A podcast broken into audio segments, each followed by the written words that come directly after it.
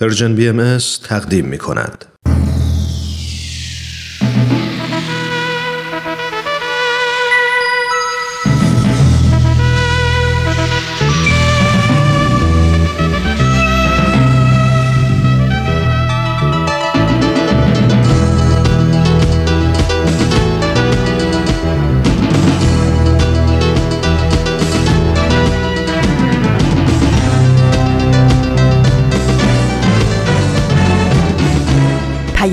دوست.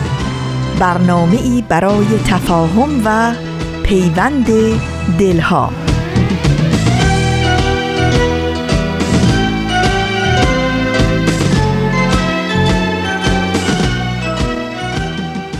به پرده هفتم خوش اومدید.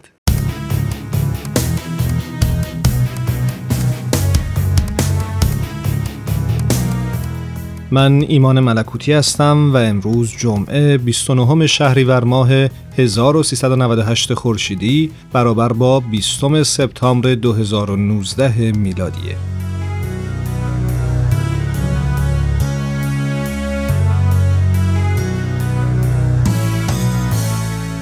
اگه ازتون بخوان که دوران کودکیتون رو توصیف کنید در جواب چی میگید؟ هر کسی ممکنه خاطرات زیادی از اون دوران به یاد داشته باشه خاطرات خوش یا ناخوش اما حقیقتا چه اتفاقی برای خاطرات یک یا دو سالگی ما میافته؟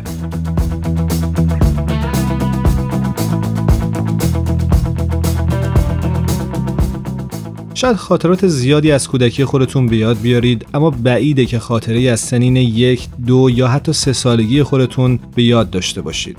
البته وقتی کم سنتر بودید هنوز خاطرات اون سالها رو به یاد می آوردید. این عجیب نیست به نظرتون؟ اولین خاطره که از دوران کودکی خودتون به یاد میارید چیه؟ دقیقا به چه سنی مربوط میشه؟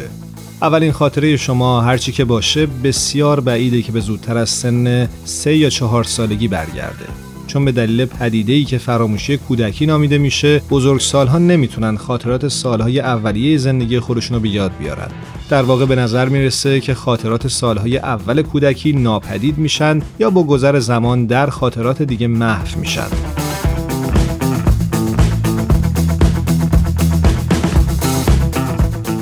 به گزارش دیسکاوری محققین برای بررسی این پدیده در یک مطالعه 140 کودک رو در گروه های سنی مختلف چندین بار ملاقات کردند و هر بار از اونها در مورد اولین خاطره کودکی که به یاد میارند سوالاتی کردند.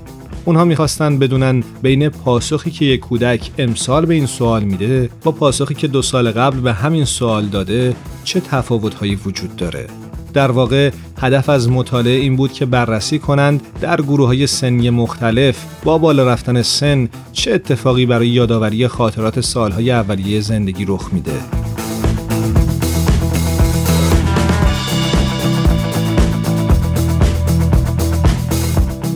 در این مطالعه از کودکان درباره سه خاطره اول زندگیشون سوال می‌شد. در اغلب موارد کودکان کم سنتر بهتر از کودکان بزرگتر می‌تونستند خاطراتی از سن کمتر از سه یا چهار سالگی خودشون رو به خاطر بیارن. اما با گذر زمان همین خاطرات هم بی ثبات.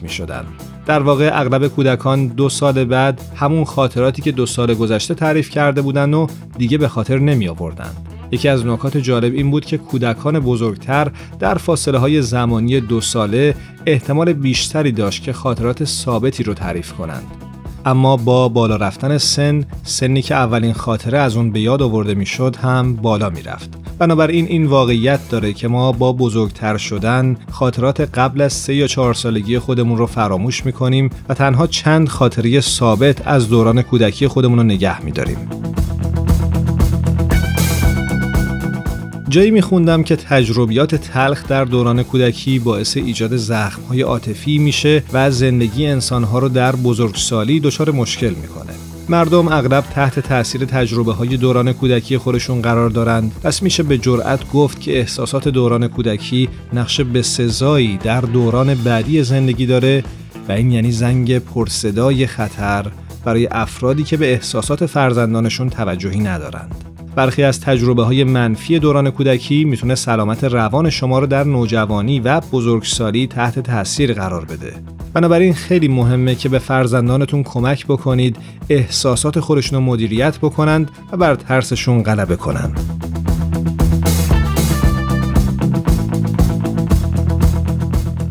حالا که از اهمیت دوران کودکی و نقش اون در سلامت روانی و عاطفی فرد گفتیم خوب از آماری هم براتون بگیم که متاسفانه خیلی هم خوشایند نیست به گزارش سازمان ملل متحد در سال 2017 میلادی بیش از ده هزار کودک در جریان جنگ ها کشته و یا زخمی شدند.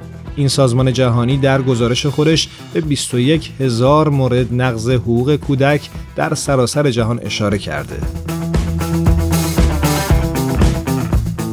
فردا روز 21 سپتامبر روز جهانی صلحه. به نظر من دیگه وقت اون رسیده که در جهت داشتن دنیای آرومتر و پرآرامشتر به صورت عملی تلاش کنیم و تنها به حرف زدن و یا به عبارتی شعار دادن بسنده نکنیم. شاید همین کار کوچیک و به ظاهر جزئی ما باعث بشه تعداد بیشتری از کودکان امروز خاطرات شیرینتری رو در دوران کهنسالی به یاد بیارن.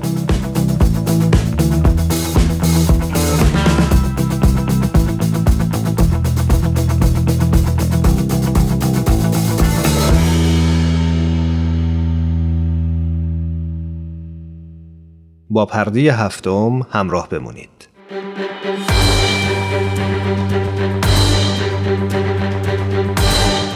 یک قهرمان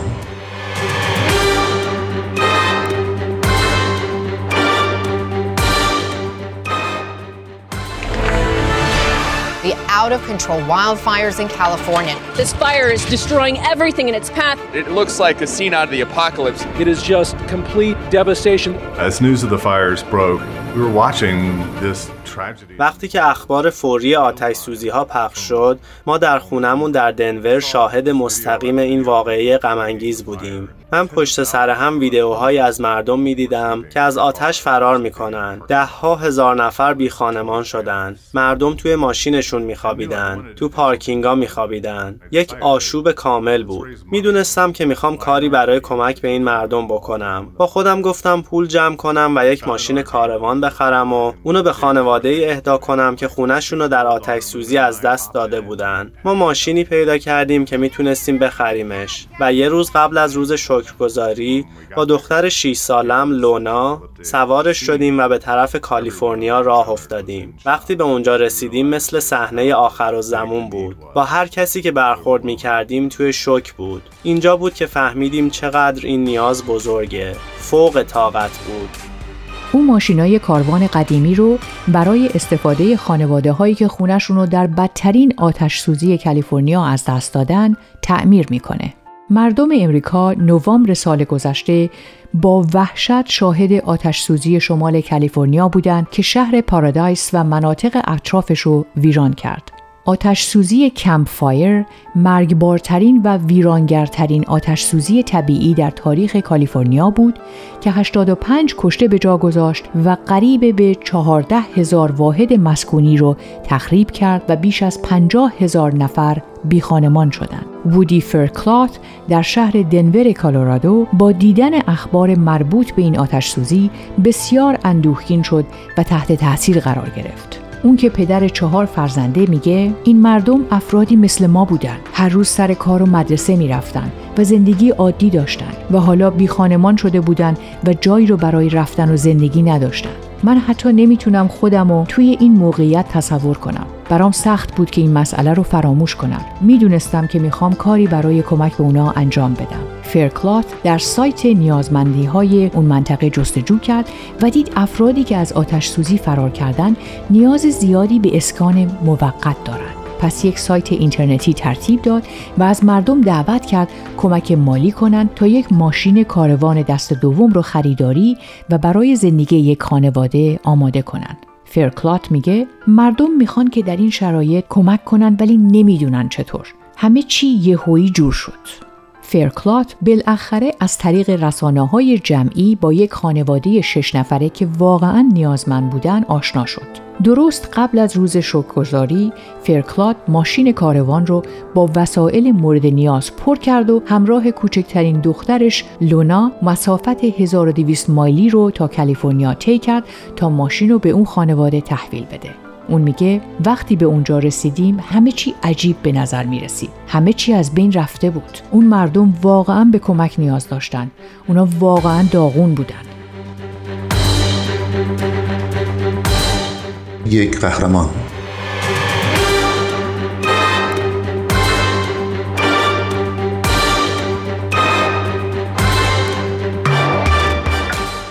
اولین کاروان اهدایی شروعی بود برای ماشین های اهدایی بیشتر. تا پایان ماه دسامبر فرکلات بیش از 100 درخواست از خانواده های درگیر آتش سوزی دریافت کرد. فرکلات که شاهد نیاز مبرم این افراد بود، ایده خودش رو با افتتاح یک سازمان غیرانتفاعی وسعت بخشید. So that's when we decided to start a nonprofit. این زمانی بود که تصمیم گرفتیم یک سازمان غیر انتفاعی تأسیس کنیم که ماشینای کاروان رو بگیره و اونا رو برای زندگی افرادی که خونه هاشون رو در آتش سوزی از دست دادن آماده کنه. امروز که بعد از یک سال از آتش سوزی به اینجا میایم اکثریت کسانی که از این حادثه آسیب دیدن هنوز بیجا و مکانن فرکلات که گروهش تا به حال 65 ماشین کاروان برای بازماندگان آتش سوزی فراهم کرده میگه اگه شما اصول و جایگاهی برای کمک داشته باشین به کار کمک کردن ادامه میده تا به حال تعداد کمی از واحدهای مسکونی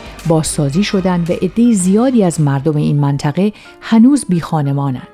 فرکلات با صاحبهای ماشینای کاروانی که مشتاق اهدای ماشین یا فروش آن به قیمتی پایین هستند تماس می‌گیره. او خودش این ماشینا رو تعمیر می‌کنه و اگه احتیاج به تعمیر اساسی داشته باشه با تعمیرکارا راجع به دستمزد صحبت می‌کنه. وقتی که یک ماشین کاروان آماده تحویل میشه راهی پیدا می‌کنه تا این ماشین رو به دست متقاضی برسونه. خبرنگار CNN لورا کلرمونت با فرکلات مصاحبه کرده. ازش می‌پرسه وقتی برای اولین بار شروع به کمک کردین چطور تصمیم به اهدای یک ماشین کاروان گرفتین؟ در هر رسانه جمعی که از گریه و زاری مردم برای کمک می دیدم تحت تاثیر قرار می گرفتم. مردم زیادی بودند که به کمک نیاز داشتند و منابع موجود کافی نبود. واضح ترین نیازی که می‌شد دید مشکل اسکان بود. اونا جایی رو برای اقامت نداشتن و توی ماشینشون یا توی یه چادر در فضاهای پارکینگ میخوابیدن. هتل ها همه پر بودن و دود موجود در هوا خیلی بد بود. آتیش سوزی هنوز ادامه داشت و ماهها طول می‌کشید تا از طریق دولت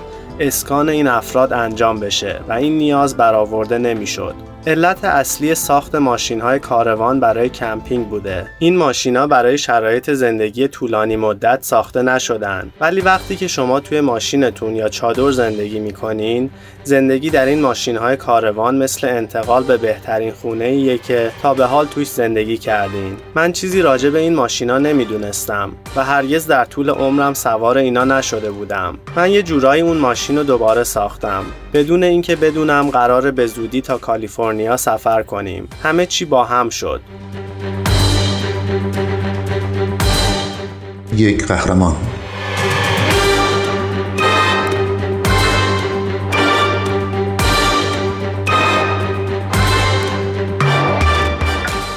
وقتی برای اولین بار به این منطقه که با آتش سوزی از بین رفته بود رسیدین چه چیزی شما را تحت تاثیر قرار داد؟ وقتی ما در بزرگراهی که به شهر منتهی می‌شد رانندگی می کردیم می‌تونستیم همه جا آثار سوختگی را ببینیم که چطور آتیش از تپه پایین اومده بود و سرتاسر سر بزرگراه رو سوزونده بود و کجا کاملا متوقف شده بود. وقتی سه هفته بعد از آتش سوزی به محل رسیدیم هزاران نفر از مردم در چادر زندگی می‌کردند و توی ماشیناشون میخوابیدن مثل دوره آخر و زمون شده بود. مردم رو می‌دیدی که با یک پتو رو دوششون اینور و اونور می‌رفتن و تقاضای کمک می‌کردن یا می‌خواستن که از شهر خارجشون کنی. خدمات کمکی کمی اونجا بود. همه جا هرج و مرج و آشوب بود. واقعا ترسناک بود. هر کسی رو که ملاقات می کردیم به طریقی از آتش سوزی صدمه دیده بود. اونا خونه، کار، محلهای تجارت و حتی عزیزانشون رو از دست داده بودن. خیلی وحشتناک بود. می‌تونم بگم با هر کسی که روبرو می شدیم توی شک بود. حادثه خیلی سنگین و بزرگی رو پشت سر گذاشته بودن. من هرگز قبل از این چنین نگاهی رو توی چشم هیچ کس ندیده بودم. و این چیزیه که من به عنوان زخم و آسیب روانی بعد از حادثه شناختم. من این حسو که این افراد دارن رنج می‌کشن با خودم به خونه بردم. سرپناه یک نیاز ابتداییه که می‌تونی برای هر کسی فراهم کنی. این یه پاداش برای منه و به همین خاطر این کار رو ادامه میدم. برگرفته از سایت CNN Hero اگه دوست دارید با قصه قهرمان این هفته ما بیشتر آشنا بشید یه سری به شبکه های اجتماعی و کانال تلگرام PersianBMS سر بزنید یادتون نره که قسمت های دیگه این مجموعه رو هم می‌تونید در وبسایت ام اس بشنوید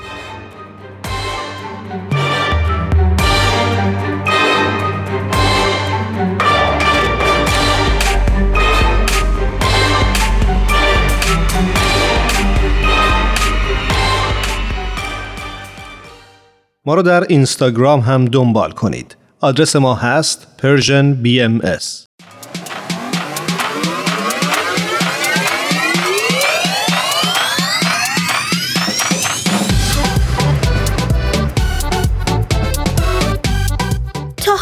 ارزش ثانیه ها فکر کردی؟ گاهی اوقات مسیر زندگیت می‌تونه توی چند ثانیه عوض بشه.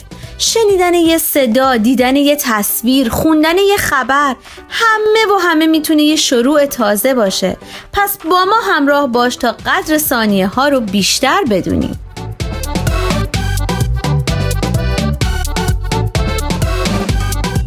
چند ثانیه با شما؟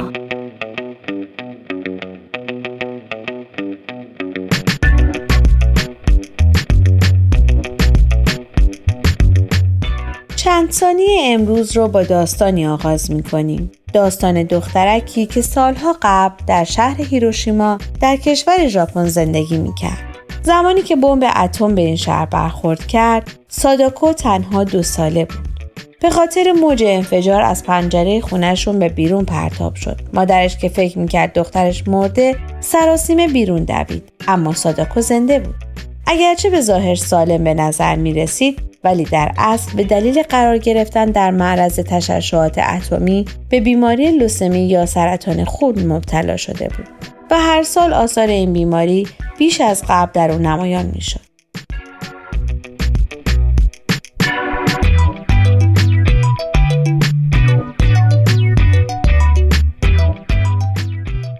ساداکو با وجود بیماری سختش نه تنها امیدش را به زندگی از دست نداد بلکه مایه امیدواری سایر بیماران در بیمارستان بود. یک روز که یکی از دوستان نزدیکش برای ملاقات به بیمارستان اومده بود براش افسانه هزار دورنای کاغذی رو تعریف کرد. افسانه ژاپنی که بر اساس آن اگر شخص بیمار هزار دورنای کاغذی بسازه خدا آرزویش رو برآورده می‌کنه و بیماریش رو شفا میده.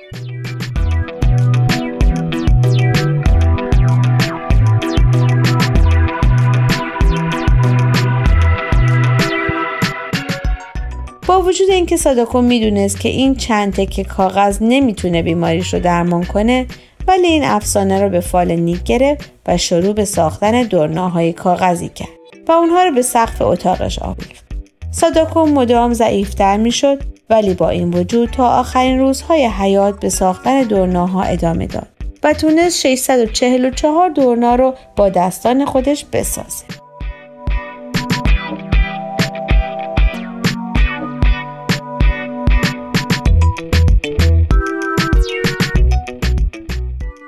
پایان ساداکوی دوازده ساله در اکتبر 1955 در حالی که خانوادهش در کنارش بودن از دنیا رفت. پس از اون هم کلاسی های 356 دورنای کاغذی دیگر ساختن تا به همراه دورناهای ساداکو تعدادشون به هزار رسید. بعد همه اونها رو به همراه ساداکو به خاک سپردن.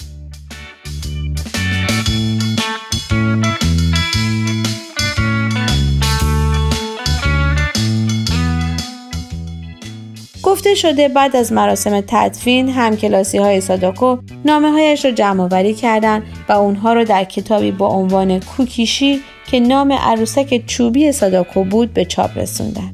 این کتاب به سرعت در ژاپن و سپس در سراسر جهان منتشر شد و همه مردم از داستان ساداکو و هزار دورنای کاغذیش مطلع شدند. با توجه به علاقه ساداکو به ایجاد صلح امروزه در دنیا دورناهای کاغذی ساداکو به عنوان نماد بین المللی صلح شناخته میشن.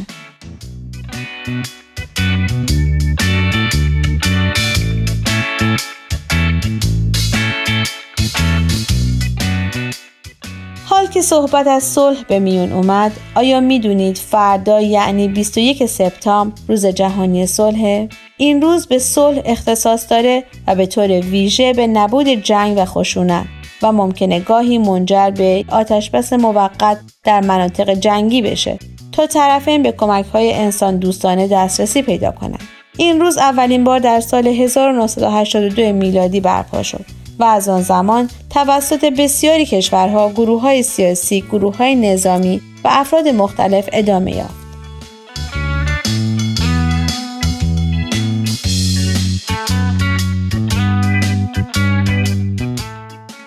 اینک سوال هفته آیا می‌دونید چگونه کبوتر سفید به عنوان پرنده سرخ شناخته شده و چرا بسیاری از هنرمندان کبوتر سفید رو به عنوان نمادی برای صلح معرفی کردند؟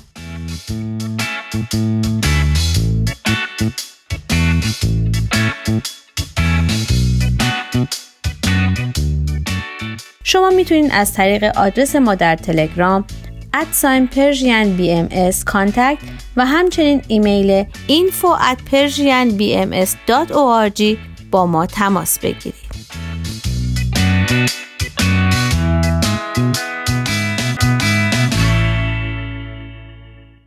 آرشیو این مجموعه در وبسایت Persian BMS به آدرس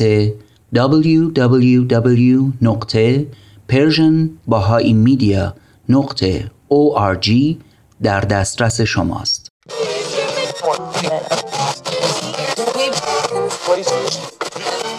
اگه امروز حالت خوبه اگه یه عالمه انرژی مثبت داری اگه حس خوبی داری و دلت نمی‌خواد که اونو از دست بدی اگه می‌خوای برای شروع هفته تازه انگیزه داشته باشی فقط کافیه که فرکانس ذهنتو روی موج مثبت رادیوی ما تنظیم کنی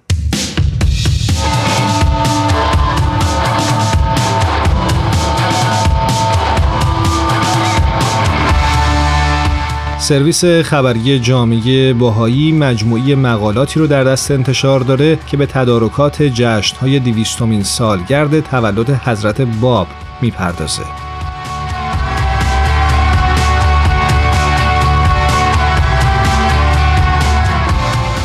تدارک برای جشنهای دیویستومین سالگرد تولد حضرت باب بشارت دهنده و تلیعدار ظهور حضرت بهاءالله به تولید متنوع هنری انجام میده که با الهام از زندگی و تعالیم این دو پیامبر الهی ساخته میشن. موسیقی، فیلم، تئاتر، نقاشی و شعر از جمله قالب‌های هنری مورد استفاده توسط افراد و جوامع در گوش و کنار جهان هستند. این آثار مخاطب رو به تعمل در مورد سرچشمه آین باهایی، آموزه های اون و دلالت های این آموزه ها بر زندگی نوع بشر دعوت می‌کنه. همزمان با افزایش تدارکات برای جشنها در آینده نزدیک جلوه های نیایش و خدمت در بسترهای فرهنگی بسیار متنوع که نشان از یگانگی نوع بشر داره شدت خواهند یافت.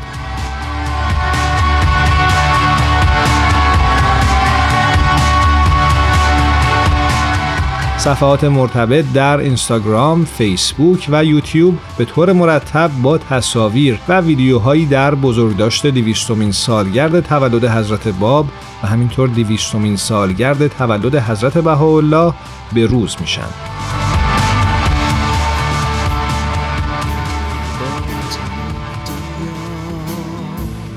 قصه عشق و امید با دل من دل ما سالها رفته و باز زنده است در دل ما. درس عشقش تنها چاره آینده ما. با تو در راه وحدت و عشق او همیشه همراه. یا با همه با من و ما. عشق او دوست همراه.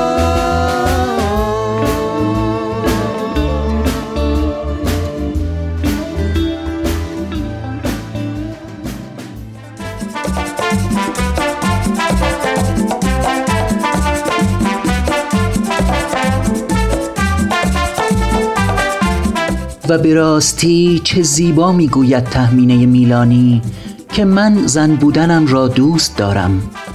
بانوی سرزمین من اگر تو نیز زن بودنت را دوست بداری و خود را باور کنی یقین بدان که هیچ محدودیتی نخواهد توانست مانع پیشرفت و ترقیت گردد.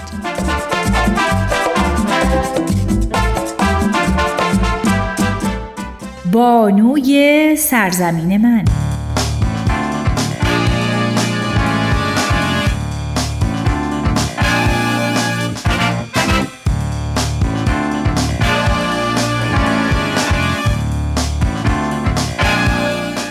آنچنان که در خبری آمده در سال 2018 میلادی مؤسسه اقتصاد و صلح در تازه ترین گزارش خود درباره وضعیت کشورها تعداد 163 کشور و دولت مستقل رو بر اساس معیارهای این مؤسسه مورد بررسی قرار داد. در این ارزیابی از 23 شاخص کیفی و کمی برای سنجش سه کلی استفاده شد. به عنوان مثال جنگ ها و زندانی ها، فساد، آزادی یا سرکوب سیاسی، هزینه های نظامی و وضعیت روابط با همسایگان از شاخص های این مؤسسه به شمار می آیند.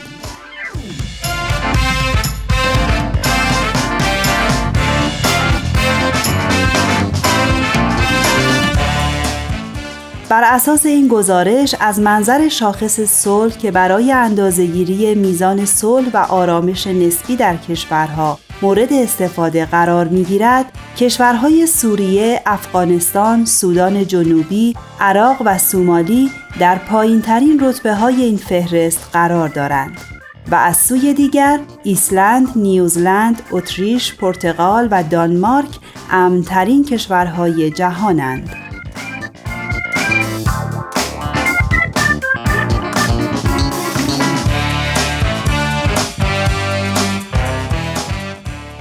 و اما حال که صحبت از صلح به میون اومد لازم به یادآوری است که هر سال و به طور سنتی سومین سهشنبه ماه سپتامبر مجمع عمومی سازمان ملل برگزار می شود. در خبری این چنین آمده در سال 1981 میلادی در 21 سپتامبر در زمان برگزاری مجمع عمومی تصمیم گرفته شد که این روز به عنوان روز جهانی صلح انتخاب شود.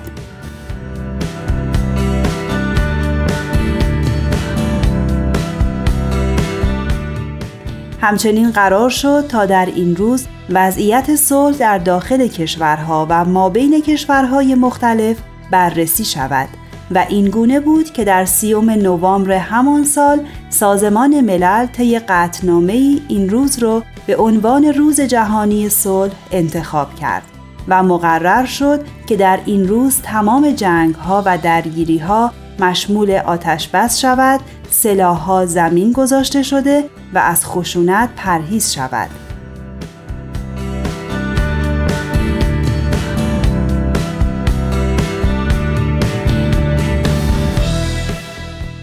و پس از راه اندازی کمپین یک روز برای صلح توسط بازیگر و فیلمساز انگلیسی مجمع عمومی سازمان ملل در سپتامبر 2001 میلادی قطنامه ای را تصویب کرد که بر اساس اون از سال 2002 میلادی هر سال روز 21 سپتامبر به عنوان روز جهانی صلح شناخته می شود.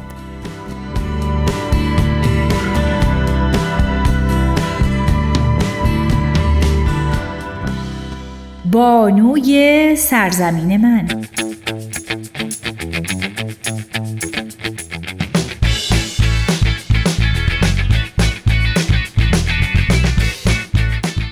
بنا به اعتقاد آین بهایی عالم بشری که به منزله یک واحد ممتاز و زنده است همچون یک فرد انسانی مراحل تکامل شیرخارگی و کودکی را سپری کرده و در این زمان به آخرین مراحل نوجوانی رسیده که خود مقدمه ورود به مرحله بلوغ است. چه بسا بتوان این تعصبات و جنگ ها رو مظاهری از مراحل کودکی و نابالغی بشر دونست.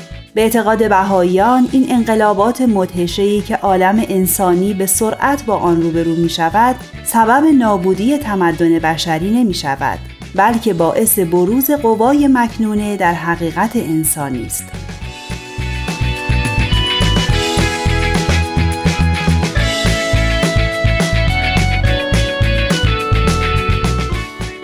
بهاییان معتقدند در طی قرون و اثار جامعه انسانی برای دستیابی به وحدت عالم انسانی که هدف کلی و نهایی تاریخ بشری است مراحل مختلفی را سپری نموده. از ابتدایی ترین و کوچکترین واحد اجتماع یعنی خانواده تا واحدهای بزرگتر به نام قبیله و عشیره پس حال که به حکم ضرورت و جبر تاریخ وحدت قبیله و عشیره رو پشت سر نهاده و به وحدت ملی توجه کرده روزی هم فرا می‌رسه که وحدت ملی رو ناکافی دونسته و برای تحقق وحدت جمعی اقوام و ملل عالم قیام خواهد نمود.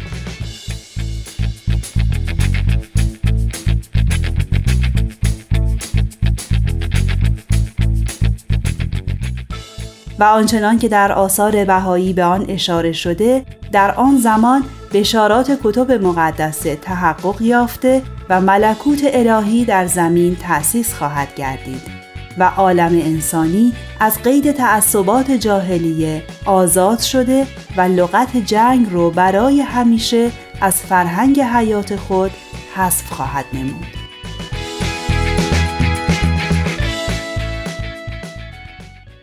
نسیم، بدی، تارا، آزین، فرح، میساق و الهام از تهیه کنندگان برنامه پرده هفتم هستند. صبح یه روز تعطیل با وجود تمام مشغله ها فارغ از همیشگی دقدقه ها با چند تا از همکاران و دوستانمون توی جمع کوچیک و صمیمی یه گوشه از این استدیو دور هم جمع میشیم تا با هم گپی دوستانه بزنیم و در کنار هم لحظات شادی رو سپری کنیم. خوشحال میشیم که میزبان شما باشیم تو این جمع جمعه ها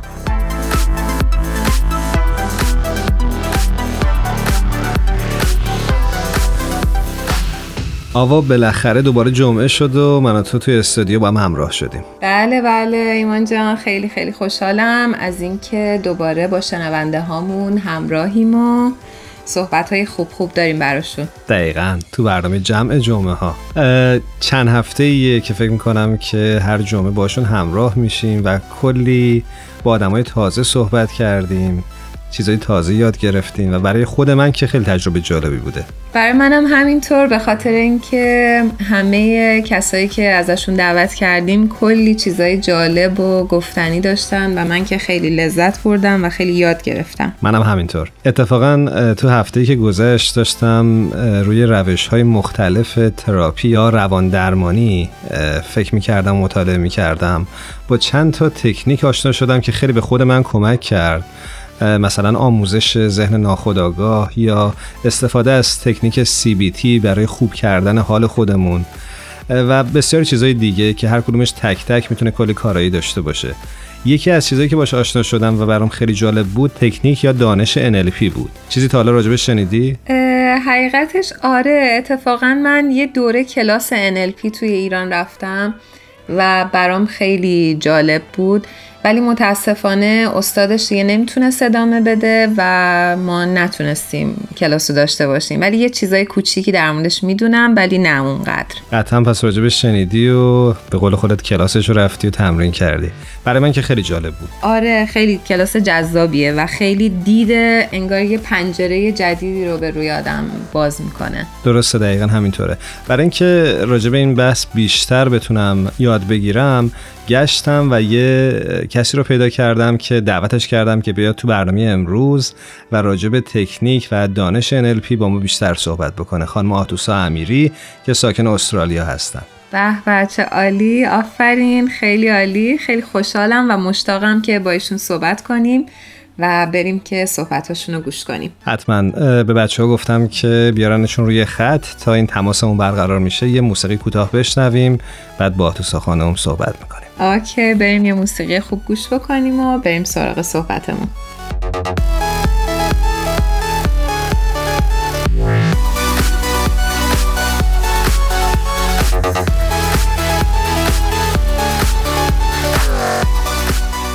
آقا فکر می‌کنم خانم آتوسا امیری عزیز از استرالیا روی خط تلفن با ما همراه هستن. بهتون خوش آمد میگم و سپاسگزارم که دعوت ما رو قبول کردید. خوش اومدین آتوسا جون به برنامه ما. ما خیلی خوشحالیم شما رو روی خط داریم. خیلی ممنون از شما و ایمان عزیز. مرسی که منو به برنامه خوبتون دعوت کردید. در خدمت هستم. قربانت. من می‌خواستم قبل از اینکه برنامه رو شروع بکنیم و پیش بریم ازت بپرسم که میشه برای شنونده هامون یه خورده مختصرا خودتو معرفی بکنی؟ بله حتما. آتوسا امیری هستم سی و چهار ساله ساکن استرالیا. لیسانس روانشناسی دارم و مستر ترینر دانش NLP هستم. بسیار خب سنش هم گفت آوا. آره خیلی واسم جالب بود. خانم بسیار شجاعی هستین. خب قابل توجه شنونده هایی که صدای ما رو میشنون. مرسی. البته منم این شکلی هستم و من خیلی راحتم با سنم. بله دقیقا. خب آتوسا جان گفتی مستر ترینر دانش NLP اسمش خیلی گنده است. میشه برامون توضیح بدی؟ اصلا NLP یعنی چی؟ بله حتما. اگر که اجازه بدید خیلی مختصر در این رابطه براتون صحبت کنم. می‌خوام براتون بگم که NLP چی هستش. خب شاید بشه گفت که روش های متعددی برای توضیحش وجود داره. که یکی از این روش ها استفاده از سرنخ که توی خود اسم NLP هستش.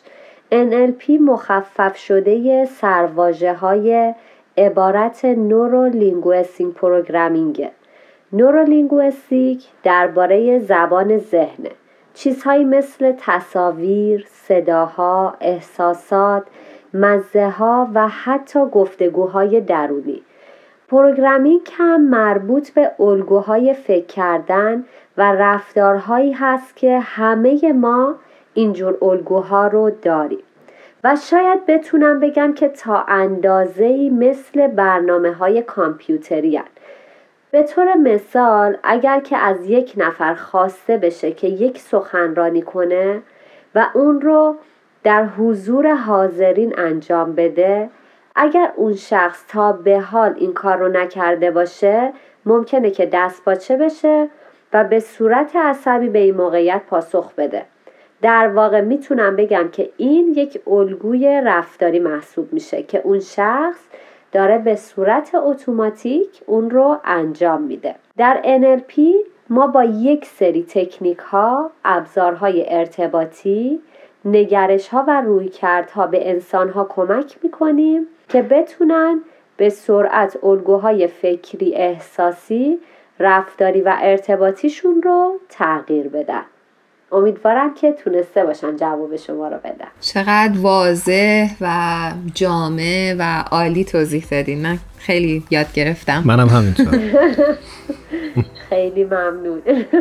آتوسا جون می‌خواستم یه مقدار حالا بریم یکم عقبتر یه مقدار مختصری از یه تاریخچهی برامون از NLP لطف کنیم بگین. چشم حتما. NLP خیلی جالبه که از دانشگاه سانتا کروز کالیفرنیا به وجود اومده. توسط دو دانشمند به نامهای ریچارد بندلر که در سال 1970 ایشون دانشجوی ریاضی بودن و آقای جان گریندر که پروفسور زبانشناسی بودن.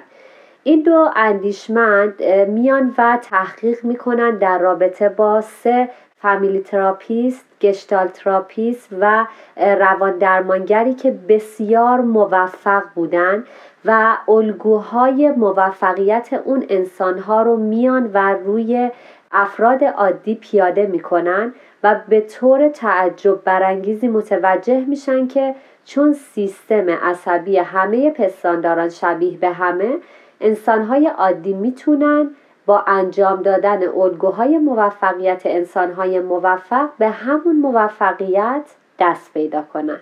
چه جالب. بسیار عالی بسیار عالی. یه سوالی برام پیش اومد. الان این دانش به عنوان یک تراپی محسوبه. این چه استفاده ای از NLP می‌کنن؟ یعنی اینکه میان توی دفتر مشاوره میگن می‌خوایم NLP بشیم. چه جوری استفاده میشه ازش؟ خب شاید بتونم بگم که در رابطه با افرادی که به صورت آکادمیک تحصیلات روانشناسی یا حتی هیپنوتراپی دارن و خودشون تراپیست هستن می‌تونن از NLP به عنوان یک دانش برای درمان استفاده کنن. اما افراد دیگه که به صورت آکادمیک این تحصیلات رو ندارن می‌تونن از این دانش برای تغییرات ساختارهای عصبی ذهن خودشون و دیگران استفاده کنن اما نه به عنوان درمان. به عنوان بهبود عملکرد ساختارهای مغزیشون آها درسته. مرسی. حالا توضیح دادید شما که در حقیقت چه افرادی می‌تونن ازش استفاده بکنن؟ اما میشه دقیقا بگید یعنی با مستاخهای روشن که چه کاربردهایی میشه از NLP استخراج کرد؟ حتما. NLP دانش ادغام شده ای از ریاضی، زبانشناسی، روان درمانگری و هیپنوتراپی و کامپیوتر هستش. که میاد و به انسانها کمک می‌کنه که برنامه نویسی صحیح تری رو در رابطه با ذهن ناخودآگاهشون برای رسیدن به موفقیت اجرا کنن. و جالبه که تمام انسان ها می‌تونن از این دانش استفاده کنن. چرا؟ چون که در رابطه با موارد مختلفی کاربرد داره. مثل سلامتی، مثل موفقیت، رسیدن به اهداف، بهبود عملکرد در رابطه با از بین بردن ترس ها، فوبیا ها، نگرانی ها، استرس ها و حتی در رابطه با موفقیت در زمینه ورزش های مختلف. آتوسا جون من یه سوالی برام پیش اومد که عمق این دانش یعنی تأثیری که روی اون فرد داره چقدره و چقدر امکان بازگشت دوباره اون رفتار هست تو این روش؟ ببینید NLP تکنیک های مختلفی رو داره که با ساختارهای عصبی مغز هر انسانی سر و کار دارن. اگر که بتونه اون فرد عادتهای خودش رو تغییر بده بر اساس اون تکنیک ها شاید بشه گفت که امکان بازگشت وجود نداره. اما باید به صورت تمرین و تکرار روزانه باشه. که حالا جلوتر که رفتیم اگر که وقت بود توی برنامه من می‌تونم توضیح بدم در این رابطه. خیلی مختصر. ما خیلی ممنون میشیم که بتونین توضیح بدین آره.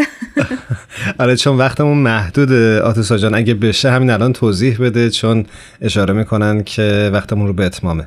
دانشمندان اومدن تحقیقاتی رو انجام دادن که نتایج بسیار جالبی داشته که انسانها صبح به هنگام بیداری و شب به هنگام خواب بالاترین کارایی رو مغزشون برای یادگیری داره.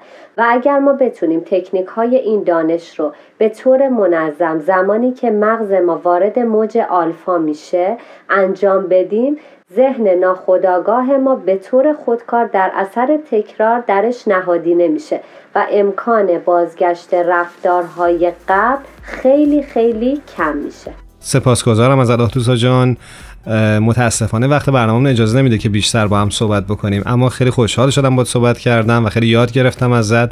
فکر می‌کنم که گفتگوی خوبی همینطور که برای من بود برای شنونده هامونم بوده مرسی آتوسا جون. منم خیلی خیلی تشکر می‌کنم. من خیلی چیزا یاد گرفتم و مطمئنم همونطور که ایمان جان گفتن حتما شنونده هامونم خیلی خوشحال شدن و خوششون اومده. امیدوارم که موفق باشی و تو این راهی که هستی بسیار بدرخشی و روزگارت خوش. خیلی ممنون از شما آوای عزیز و ایمان جان. مرسی از شما و شنوندگان خوب برنامهتون. وقتتون بخیر. قربونت. خدا نگهدار. خدا حافظ.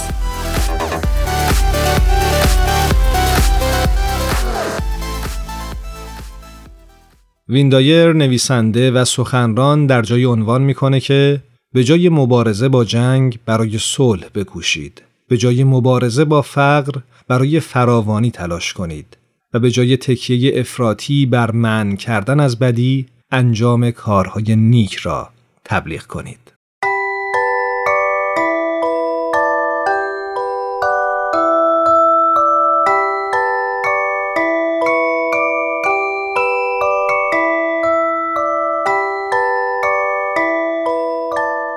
ام استودیوز به سفارش رادیو پیام دوست این برنامه رو براتون تهیه کرده بود.